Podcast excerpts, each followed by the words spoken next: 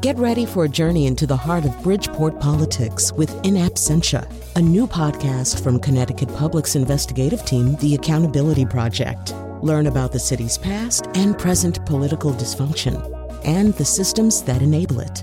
Tune in wherever you get your podcasts. Funding provided by Francisco L. Borges and the Melville Charitable Trust. It has been revealed to me that I am not who I believed myself to be. I am a being of great power, placed among mortals to save them from the forces of war and show them the greatness of love. We got the wrong flavor of Pop Tarts. What? Pop Tarts. These are unfrosted blueberry. I like the frosted blueberry with a little flecks on the frosting. Okay, I mean, I I guess I, I could go back to the store. Who were you talking to when I came in? It was a soliloquy about my great powers. Whatever. Okay, where was I? Okay. I want to save the world, this beautiful place, but the closer you get, the more you see the great darkness within. I have learned this the hard way long ago, and still each day I have hope that. Did you wash my jeans, the ones I was wearing Monday? I don't know. I mean, I, I did some laundry this week, but I, I guess I didn't keep track of specific pants. I want to wear my cowboy shirt today, and these are the jeans that go with it. Okay, go check the laundry room. Where is that? You live here! How can you not know where the laundry room is? I just realized that I am possibly the greatest warrior who ever lived, one of the Olympians of ancient Greece. I can't be running around dealing with your crap. One of our philosophers said, trying to do it all and expecting that it all can be done exactly right is a recipe for disappointment. Perfection is the enemy. Was that Socrates or Aristotle? Actually, it was Sheryl Sandberg in that Lean In book. But that doesn't make it any less true. Now get out! I have to go save the world from war. The rest of you can listen to this show. And now he's wearing the glowing underpants of Poseidon, Colin McEnroe. Yeah, you can't see them, but I am wearing them, and they give me a lot of confidence too. Um, all right, so we have a lot of people here in the studio today. Uh, I'm very excited about that. Although I'm, I have to say, well, first of all, I should say that uh, in the studio we invited all of the women who appear on the nose to be here all at once to talk about Wonder Woman, as is uh, meet and right. Um, I'm already in trouble with at least. with at least one listener because I, I just got an email saying that the promo says that we have all these women here. So there should be some really good arguments.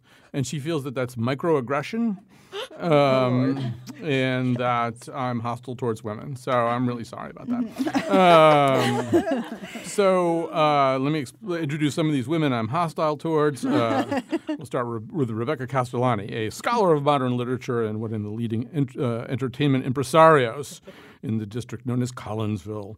Uh, and uh, Teresa Kramer is a writer and editor of eContent magazine, founding editor of The Cut. I don't have to explain what The Cut is, or at least I don't have the energy.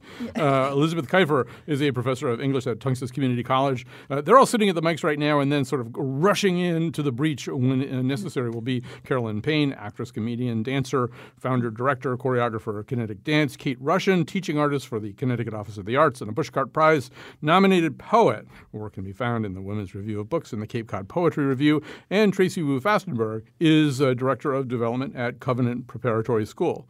And also, have you like erased the cut from your official biography, or like, like how do you? Yeah, she's like. I mean, we've both just slacked off so badly that it's hard to call us anything at this point. Right. Yeah. Well, okay. well, the cut is important to me anyway. It's a lot Uh, of Wonder Women in one room. lo- It is a lot of Wonder Women in one room, and we did all That's go. hard to say. Yeah, we did all go. Wonder and- Women in one room. One womb. one room. All right. Weird. So uh, we did all go see the movie Wonder Woman. Uh, all uh, I think nobody went. Did anybody go with anybody else? Or do well? Do we all went go solo? Yeah. No, oh, not with any of these. No, no, we didn't. All of us on our own went to see Wonder Woman.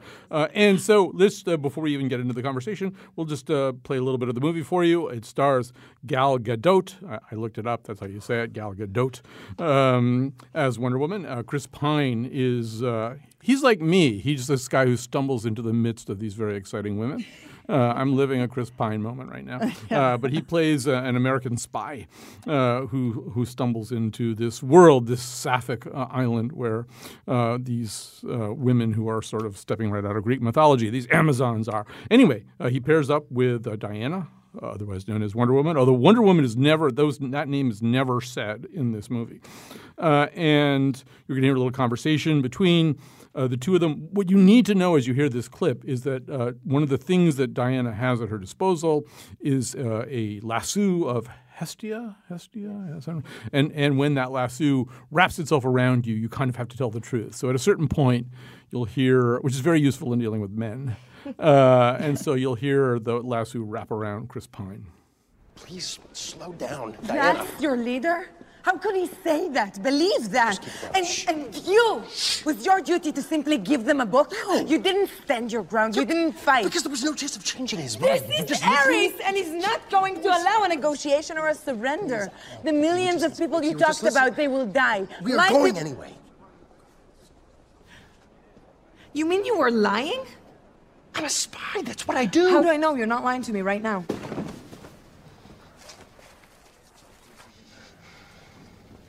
I am taking you to the front. We are probably gonna die. This is a terrible idea.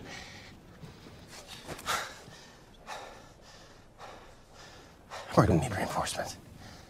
All right, and the reinforcements come, but that's a whole other story. Um, so uh, we're going to begin uh, with I have to sort of look around the table and see again who's here uh, with uh, Rebecca and uh, Elizabeth and Teresa. So. Um, Elizabeth, one of the arguments that's been made many times is that this kind of superhero franchise movie has become one of the defining parts of our culture right now, uh, and that there really hasn't been uh, an opportunity uh, or, a really significant opportunity for a woman to quote unquote carry a movie like this, and that, that women kind of need that affirmation. I don't know. How does that, as a former staff feminist on my old uh, AM show, how does that uh, work for you? Well, we've been going back and forth by email, and I Wonder Woman is not a hero for me. And Despite I, the fact I- that you are dressed as Wonder I, I am dressed as Wonder Woman. I'm the only one dressed. but as I said in the emails, I, I would uh, pick a different hero for my daughter if I had a daughter. I think that my my problem throughout this movie is that she does carry it well in terms of being a real kick butt babe, but uh, she is supposed to be a peacenik and she cares about animals. And there's a scene where uh, horses are being whipped, and she doesn't understand why that's happening, and somebody else is injured, and she's very concerned. But she must murder in this movie thousands of people. I, I don't know what the body count is. I'd love to know what it is hypothetically. But so I found that I, I just found it that it wasn't a hero that that resonated with me.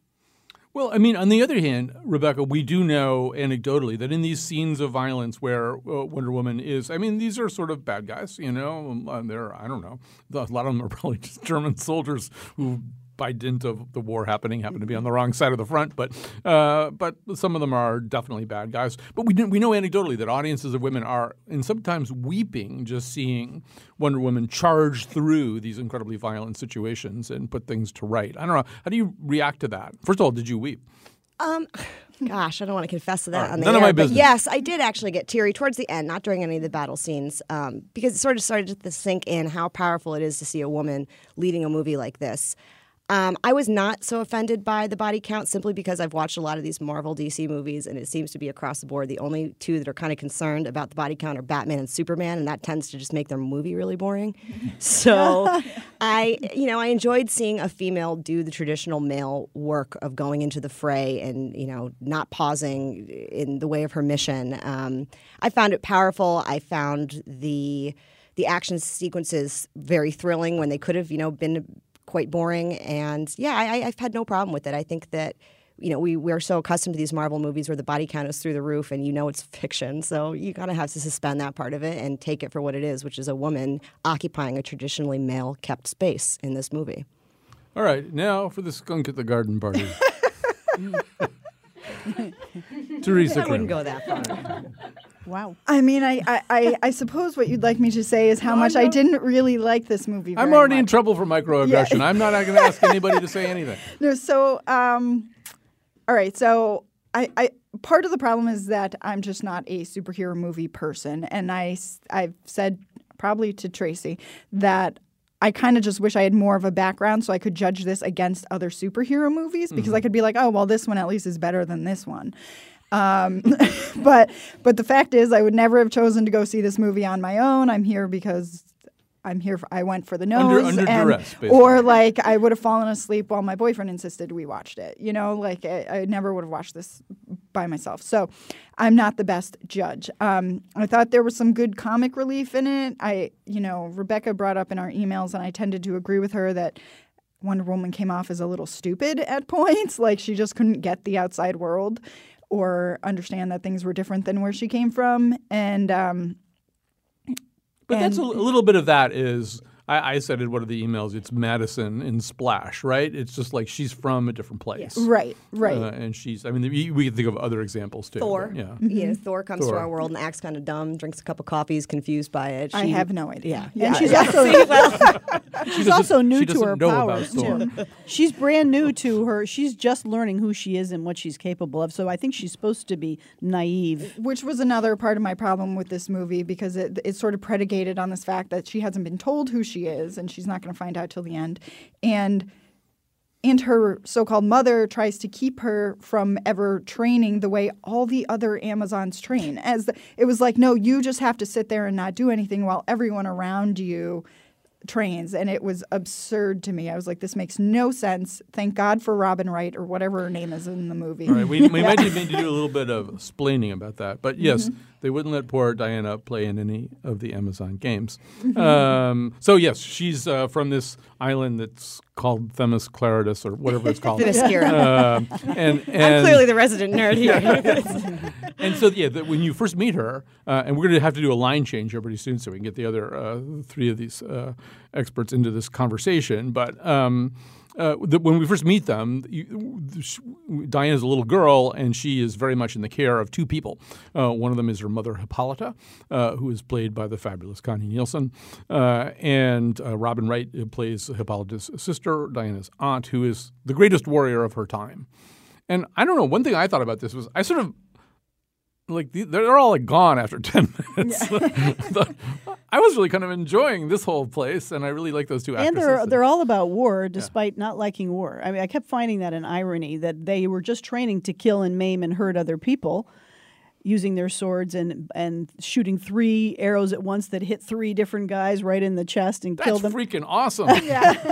well, that was kind of explained. They did say that that's the Amazons. They were created by Zeus to keep, you know, the man who has been infiltrated by Ares' war pensions in check. So that's, you know, it is sort of set up. It's a little oblique. I think it could have been clearer. And I wish there had been more time spent with them because I think Robin Wright can do no wrong. And there was something mm. delicious about watching season five of House of Cards and then seeing this movie and just being like, Robin Wright is Yeah. everything. But, you know, it was, I, I enjoyed it. I thought those fight scenes in the beginning were fantastic. And and then by the way go watch boss and find out why i'm in love with connie nielsen um, but um, so but I, you know teresa to me this is if i have a problem with this movie i just want to say that first of all it's two hours and 20 minutes long which could be a problem except that for me it kind of flew by i was you know i didn't really feel like i'm in a really long movie uh, but um, it's kind of that they didn't pick a thing it's kind of like they're trying to do The exposition in this movie was sort of painful for me, despite the sort of Amazon island scenes being kind of cool. Like, I mean, you don't see her in her outfit till what, maybe the last half hour, 45 minutes of the movie.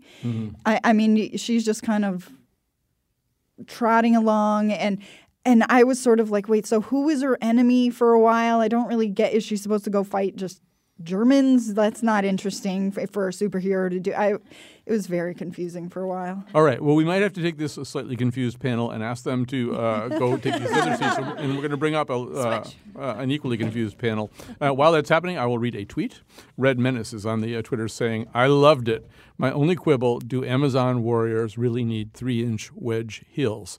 Um, I was thinking the same thing about Ariana Grande in the One Love Manchester concert, but except they were like seven-inch wedge heels. But um, that's a whole separate issue. All right, so uh, now uh, that was really good. You guys did that pretty smoothly, I think. Uh, so uh, now sitting at the same microphones are uh, Carolyn Payne, Kate Rushin, Tracy Wu Fastenberg. Um, so I, I think there's sort of two questions that we were batting around here with the first panel, and we can sort of bat them around maybe a little bit more uh, here. There's like one question is is this a good movie? And then the other question is, is this a necessary movie? Right? You know, do do young girls need this kind of a movie? Is like that. We sort of talked a little bit about that. you know, pulling that out. I don't know, Uh, Tracy Wu Fastenberg. I know you have a busy schedule. You have, uh, you are a mom. Uh, hard to get to the movies. Uh, was this worth the trip out to the multiplex for you? Setting Well- aside whatever rewards the nose delivers to you, or, or doesn't. Like Teresa, um, I'm sort of a blank canvas when it comes to, to this genre. I think I've watched the Batman movies, and that might be it. Um, I would not have chosen this movie even after seeing it. That's an interesting blurb. you know, like it, it's not one of those ones I walked out and was like, oh, I'm really glad that I watched that. Sort of like, I'm really glad I tried on that dress. It looks great on, you know, terrible on the hanger. But um, it just, it didn't fully do it for me. I think partway through I texted Trace and was like, "Ah, you should have told me I was going to tear up because the only thing that got me emotional were some of those mother-daughter things because I have a 3-year-old daughter probably and I'm going on about 3 hours of sleep." Um, but you know, other than that, it just sort of seemed to skim the surface of everything and just didn't really engage me in the way that I wanted it to. Um, as far as whether or not it's necessary in, in this day and age, I'm not sure. Not not for my daughter, not for me. Um, I think that when you look at a generation um, where Wonder Woman was the only female superhero for them, yes, it's sort of a vindication to see her get her own film in this way. Um, but I think nowadays there are other more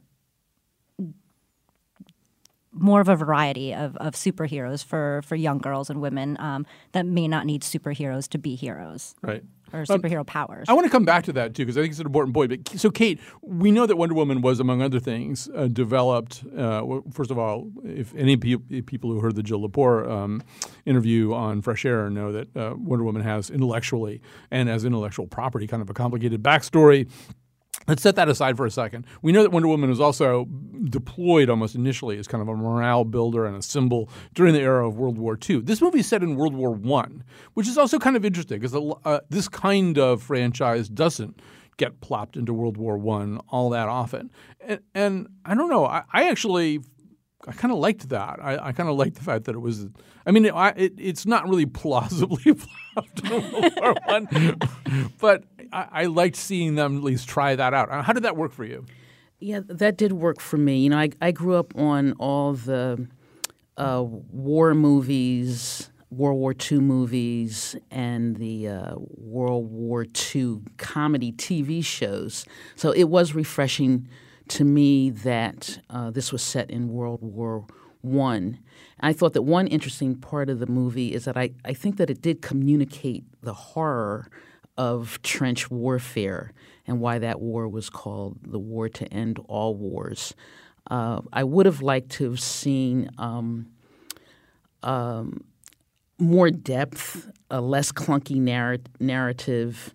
Uh, and I s- go back to the question what's the purpose of this film? The purpose of this film is to earn a whole lot of money. They spend a whole lot of money to generate a whole lot of money. It's a Hollywood cartoon based on a cartoon within a cartoon. and so then my question is can that ever create a strong, unambiguous feminist hero for us and our kids? And I'm not sure that's possible. Well, I think that's a great question. And Carolyn, you know, one of the things that they're wrestling with here is, I mean, nobody ever knows to, what to do with Wonder Woman because, in fact, for most of human history, the human history that actually involves comic books at all, you know, most comic book nerds are boys. Boys read comic books. You know, it's not that girls never read comic books. I'll get in trouble for saying that too. But per, the preponderance of people who really like comic books are boys, and a lot of that has to do with the fact that most of the heroes are boys. But it, the fact that the heroes are boys is also because that's what the audience is. And Wonder Woman, for as long as she's been around, is kind of they, they haven't known what to do with her. Uh, and what they've done with her a lot is to put it euphemistically, kind of turn her into kind of TNA wrapped in the American flag, right? There's just she's sort of like really built and she's red, white, and blue. And this this thing, this movie at least says, well, no, not that anyway. She's just not going to be this. I mean, I think it doesn't really exploit her sexually, which might be the first time that's ever happened. But I don't know. You might disagree. I felt like it was. I mean, I mean that outfit. Is, that's that's not. You know, she's not covered up. She's not wearing a baggy sweatshirt and sweatpants or anything. She's so- she's sort of in a bustier of space age materials. Yeah, I guess. I clearly thought about this more than you did. yeah. well, now we know what you're what you're thinking about. But um, I, I don't know. I I was really not into this movie. I shocker. I like Teresa. I'm not a superhero kind of. Uh, I'm not a superhero movie goer. Um, I, I, I, the only ones I have really seen have been for the nose recently, and one of them I don't know if we can even count me of has actually having seen it. Um, but the uh, I actually can't remember which circumstances she's alluding to, but I'm sure it's a good story, whatever it was. um, but I, so I spent most of the movie being totally. I, I went into it because I kept hearing all these great things, and you know, I, I heard how that was this just like feminist opus, and it wasn't to me at all. In fact, it was really the opposite, and and I I wanted it to be so much better, but it was just it was just a superhero movie with just you know lots of bloodshed and gore, and real. I saw it in IMAX 3D, so it was really loud, and uh, and the the character of Wonder Woman she could have been a very complex character and i felt like they they could have done something more. And instead i did just find her to be very naive in an annoying way. Uh, and and i had problems with like all sorts of uh, plot things in the movie. Like my the big thing that i just kept saying was why did they not have ice cream on this island that she was from? Like an island of women. Like the six of us if we were left on an island would figure out how to have ice cream made in like a week tops.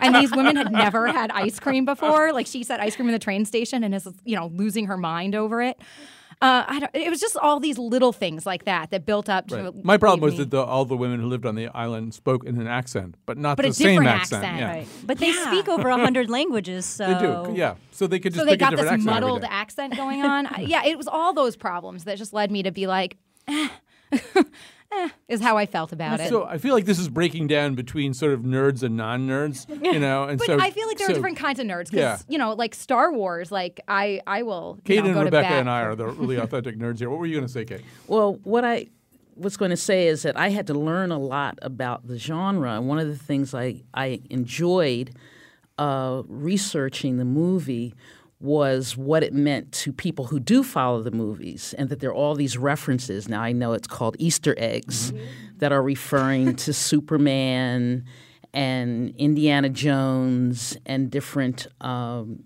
episodes, different uh, versions of the cartoon.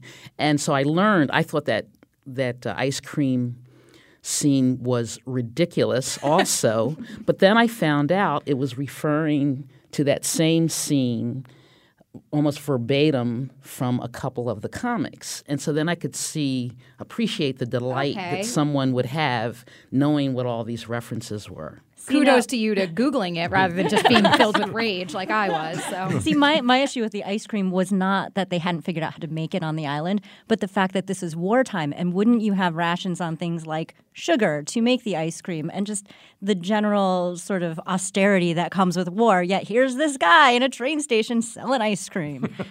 well, so I mean, one of the things that is um, that we've become accustomed to, those of us who see a lot of these kinds of movies, and and I maybe it just is n- new territory for you, Tracy, and some of the other uh, panelists here. I mean, there's there's a way in which a lot of these movies they start really interestingly, and then there's just kind of a requirement that the last 40 minutes be these gigantic CG battles, you know, that really, you know, and and which I find unfortunate. I, I, there's I, I actually somebody's going to have to um, tell me in the chat field, but the the the Batman movie where Batman goes uh, to the east and is tutored by Liam Neeson and all and all the martial arts and stuff is really terrific at the beginning. It's fascinating. It's called Batman Begins, and and then it just like at the end, he's just got to go back to the city and just do this thing.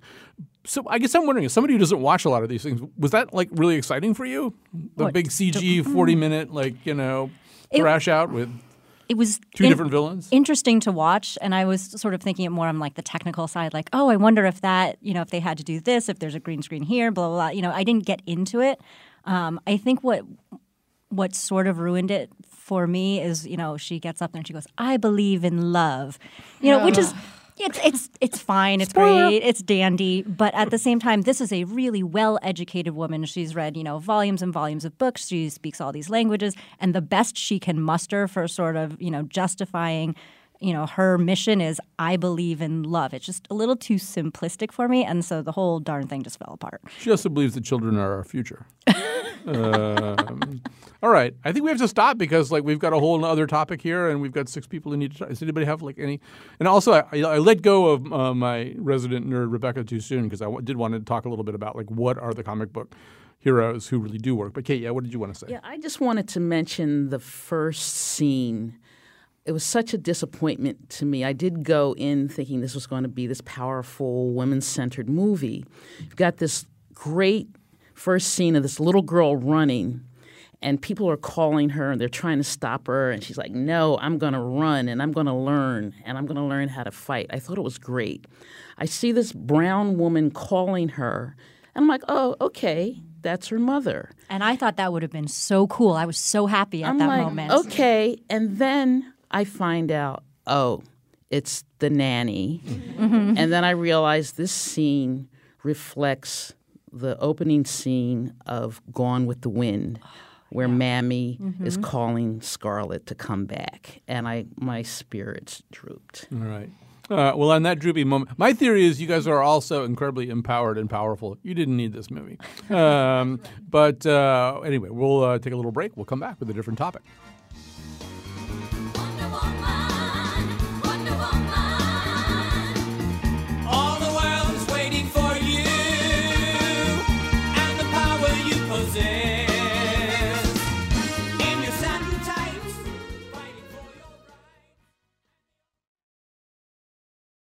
All right, we have the nose today, but a special nose with six women panelists. Uh, I can't do long biographies for all of them. Scholar Rebecca Castellani, writer editor Teresa Kramer, professor Elizabeth Kiefer, Go uh, Carolyn Payne, uh, actress comedian Carolyn Payne, uh, poet Kate Rushin, and uh, nonprofit uh, Czarina uh, Tracy Wu Fastenberg. How was that? Um, so uh, we're back with the uh, original line of Rebecca and uh, uh, Teresa and Elizabeth. This is so complicated.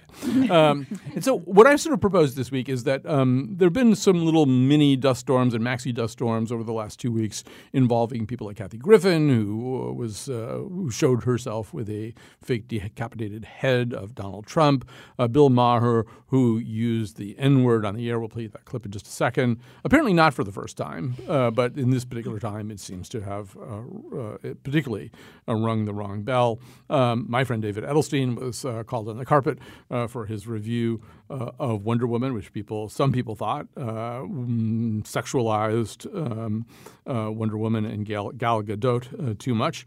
Uh, and this is the one that the, none of the panelists would know about. But broadcaster Jerry Remy got in trouble because uh, he complained on the air about the fact that among the many visits to the mound that are now made by catchers and infielders and stuff like that, um, some um, some pitchers, especially Tanaka from the Yankees, also have a translator who shows up so that the pitcher knows. He said, "Well, we can play you that clip too." But you know, in each case, people get really. Uh, it's something, Teresa, that we've talked about in the past on this show. That there is this kind of world of outrage hobbyists uh, on uh, which is some of us sometimes too you know? But like one of the fun things to do on the internet is really get mad at people and see who else is mad and see how big a blank storm this is going to be.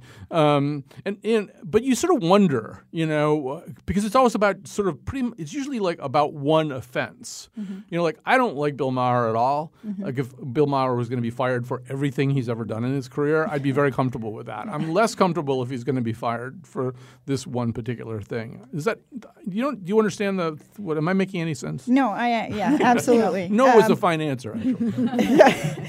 um, yeah, I think you know.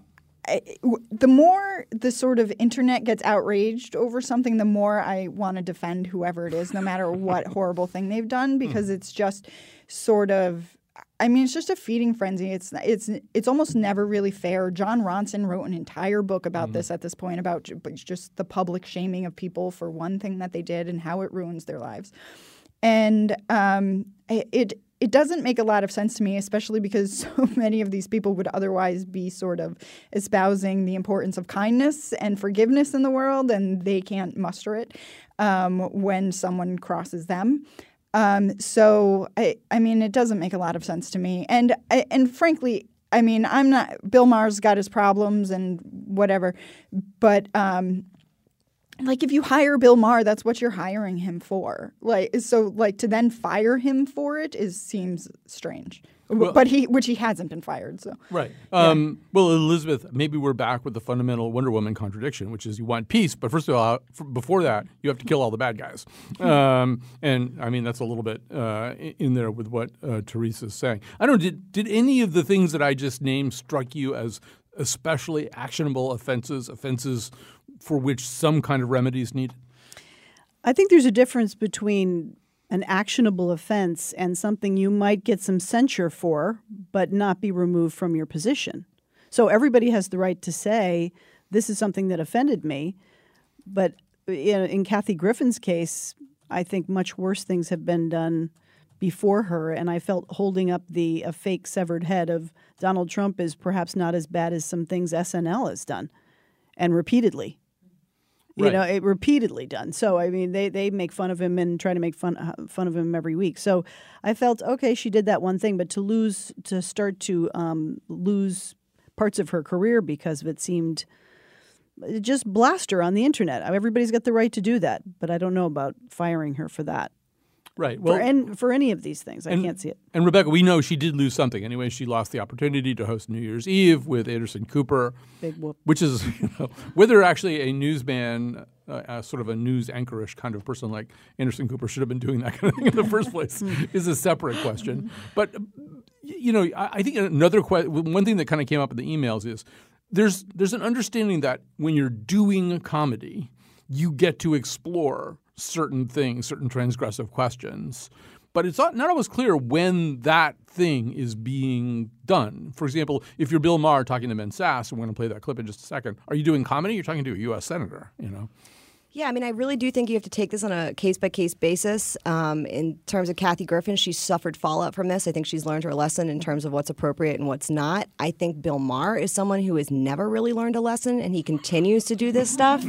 and you know, everyone say, "Oh, well, it's one thing. It's one thing." For me, this isn't one thing. He's got a public platform. I don't think it was a joke. I don't think it was funny. His audience booed him. Um, I thought it was out of line, inappropriate, and especially given you know tensions uh, today I, I just don't think there's room for racist jokes like that whether you know he intended it to come off as poorly as it did.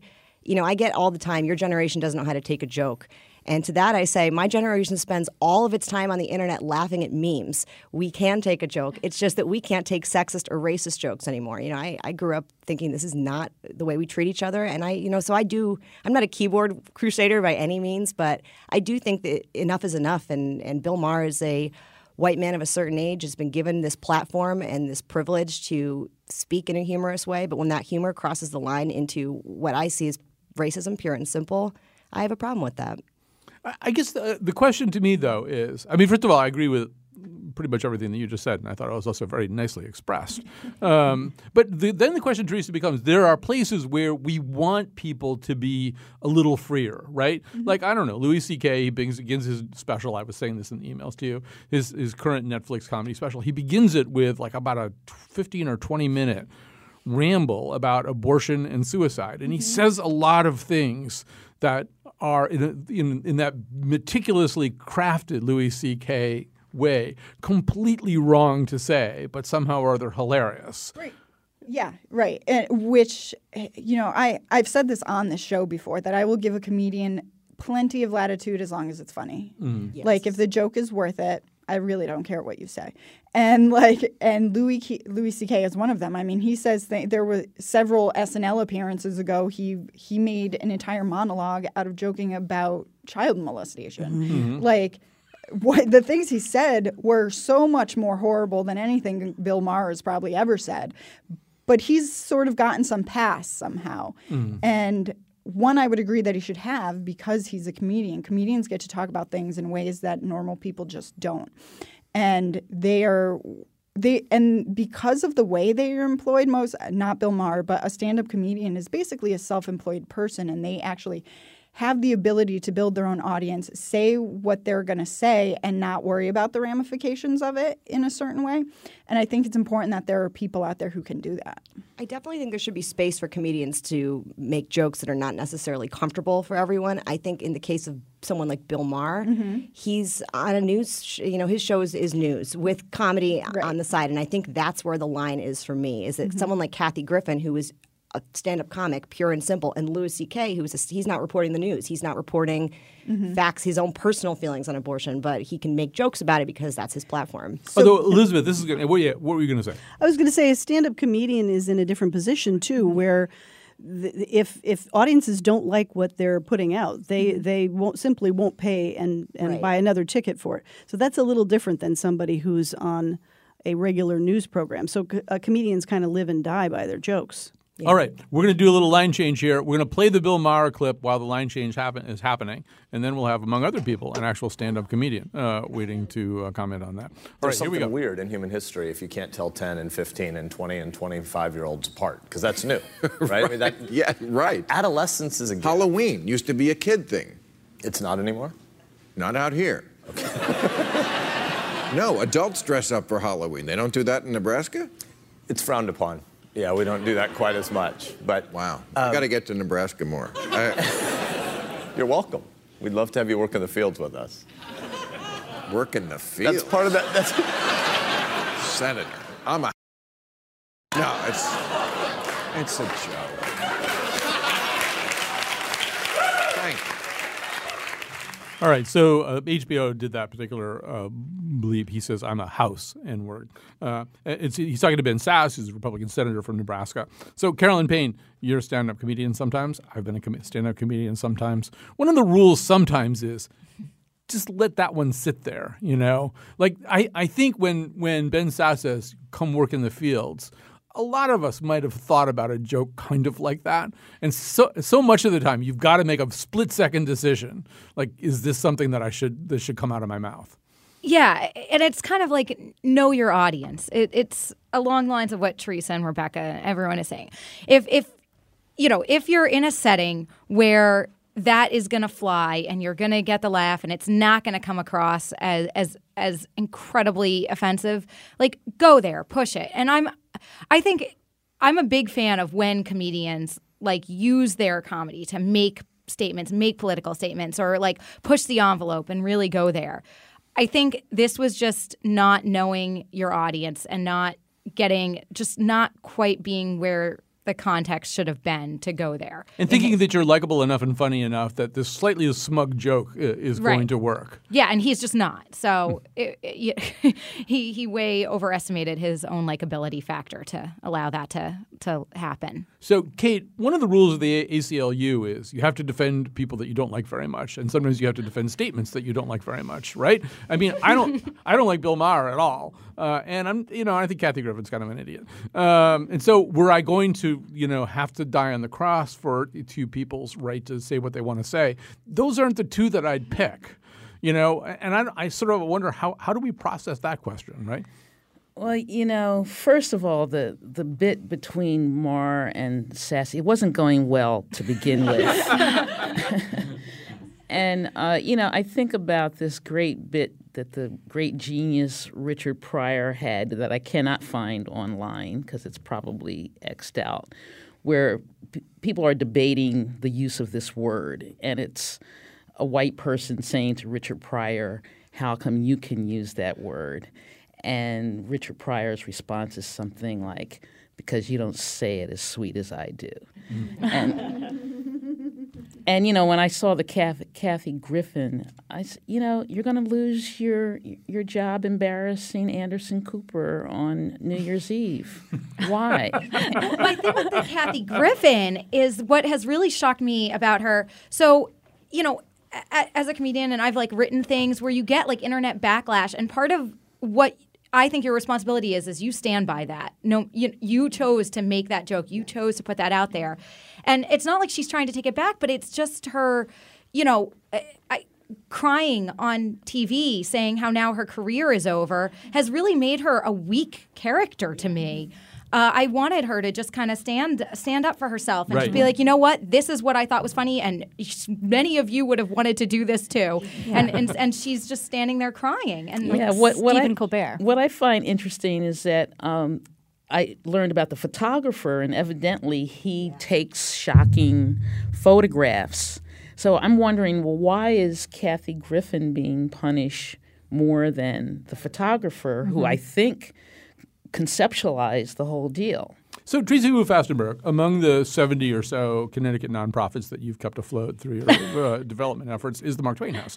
Um, and so, and Twain is symbolic of a particular kind of thing, which is we sort of want hell raisers and ramble rousers to shake up the culture all the time. We want certain people to be able to maybe write things that seem a little inflammatory or let various aspects of their own inner demons hang out in a way that might get people going a certain way. In some of the conversations about David Edelstein's review, that's sort of a point that I've made that you really want. I mean, he's very much in the tradition of Pauline Kael. You want people to kind of disturb people to to see what happens as a result. The problem is these days the, the digital culture is kind of different. Like you do that, and within an, you know 24 hours, there might be a movement of people demanding that you be fired from something. Sure. Yeah. I understand that there is a place to be provo- provocative, to be thought provocative, to be sort of, you know, edging the line uh, and things like that. But but at the same time, I would hope that our society has evolved to a place where we can do that without being offensive. I, I found what Bill Maher did offensive.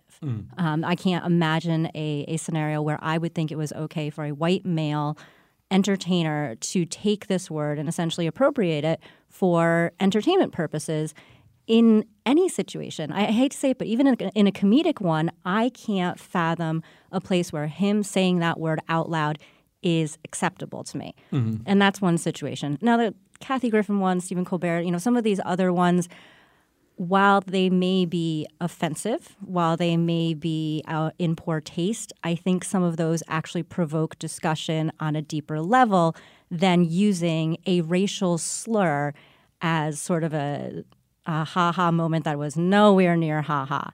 Um, and so, and, and in Twain's footsteps, Twain was provocative. He he talked about things that did not make people happy in ways that did not make people happy, and I think that those were necessary. Um, some of these discussions and some of these offensive acts, or you know, to some people, offensive acts, are part of what pushes the discussion. So we move forward as a society. I don't think using a word, the N word, pushes us forward in any way, shape, or form. All right, believe it or not, that's where we have to stop for that because we have a lot of endorsements. Well, I mean, we have a lot of people who are going to do a lot of endorsements. So we're going to take a break.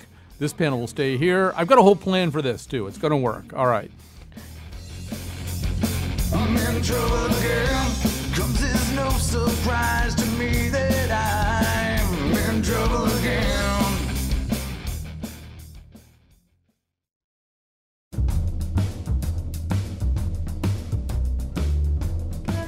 I think Bill Maher's punishment should be that he's sentenced to spend the rest of his life as an obnoxious, overrated, self congratulatory pork face. Oh, wait. Today's show was produced by Jonathan McPants and me, Chion Wolf. Amanda Fish was recently cast as Mrs. Aquaman. The part of Bill Curry was played by Lynda Carter. We'll be back on Monday with the author of a dark novel about a second American Civil War, this one over fossil fuels. And now, back to Colin. We'll also have Terrence Mann, actor and director, to break down the Tony Awards, which will have just happened. And yes, this this novel, which I am being haunted by right now, American War by Omar El Akkad, is pretty incredible.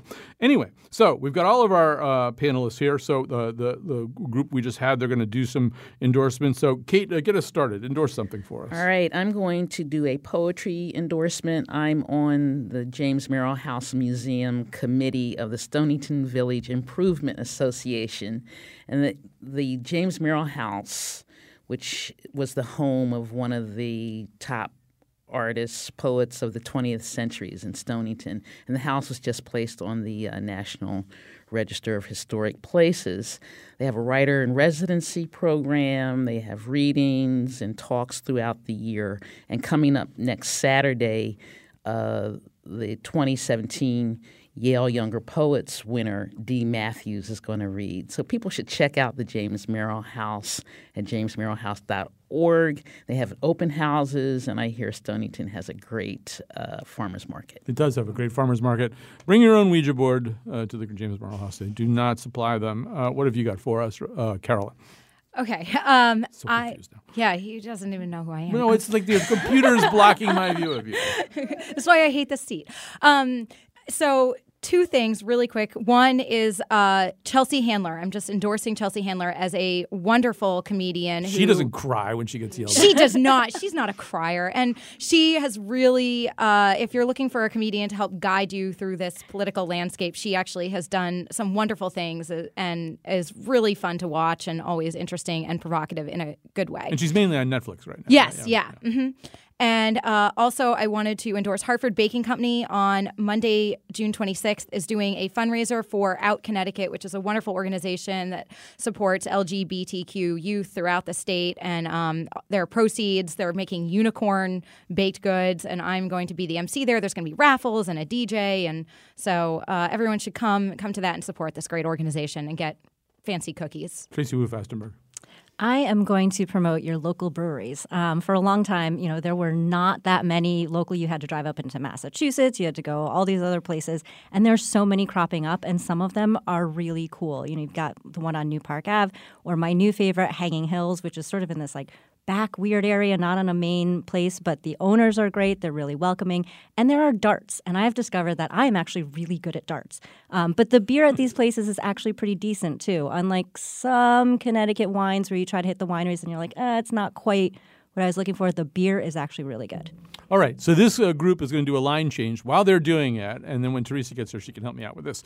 I'll say that you know this is the nose. We have uh, great panelists, and we all love one another uh, very, very deeply. But if there's one person that we like, everybody loves the most, I think it might be Jim Chapdelaine. Jim, Jim Chapdelaine is just like the nicest person in the world, and so he and this group Indivisible, with which I think Teresa is also involved, uh, are having a concert uh, starting at 2:30 at the beautiful Infinity Hall in downtown Hartford. Uh, it is called Songs of Despair and Hope.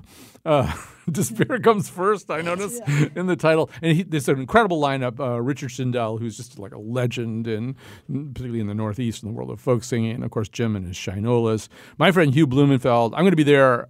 I, I, I don't really need to be on stage. I'd kind of like to come up and maybe introduce Hugh because because I just like to introduce him. Uh, and I don't know, what else do we need to tell him about it? The Pousette Dart Band. I'm doing all this from memory. It's a fundraiser for Indivisible, but we're also going to be giving money to Planned Parenthood, Mothers United Against Violence. I think maybe the ACLU, if they're allowed to accept our money, which I'm not sure they are. It's weird, but um, there's there's a bunch of other people. The girls from Ruby Falls, the uh, our own local Hartford Hot Several. Um, Oh, geez, I know I'm forgetting so many because we've got like 15 people. Like I sort of don't yeah. understand how it could all be done in two hours, but somehow or other it's supposed to be. Yeah. Uh, anyway, so um, so be there two thirty uh, at uh, Infinity Hall. I don't know how much it costs to get in. Do you know how much it costs? It's to get 20 bucks, 40 if you want like to sit. All right. Okay.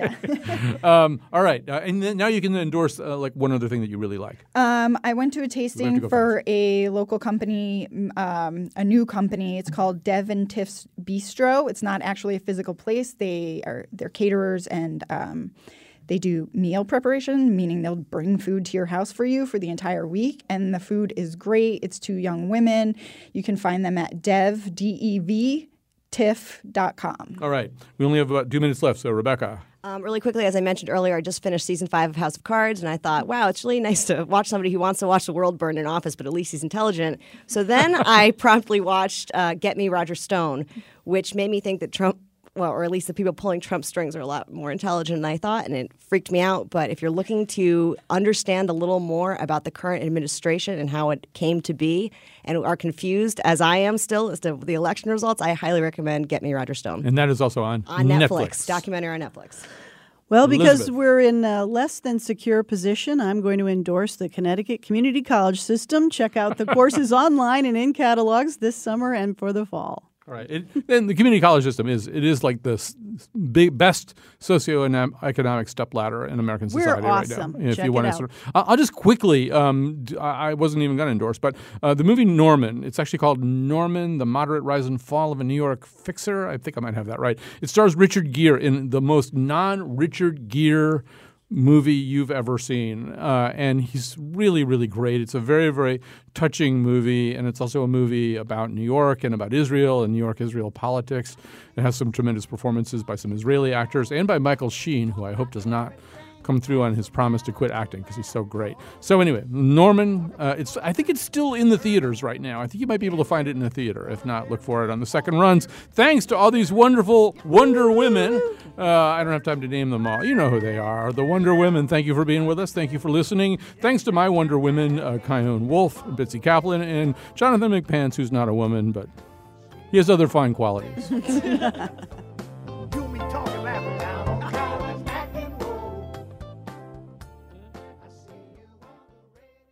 All right, to be fair, the only unbelievable part of Wonder Woman is the idea that she would ever actually leave an island of only women.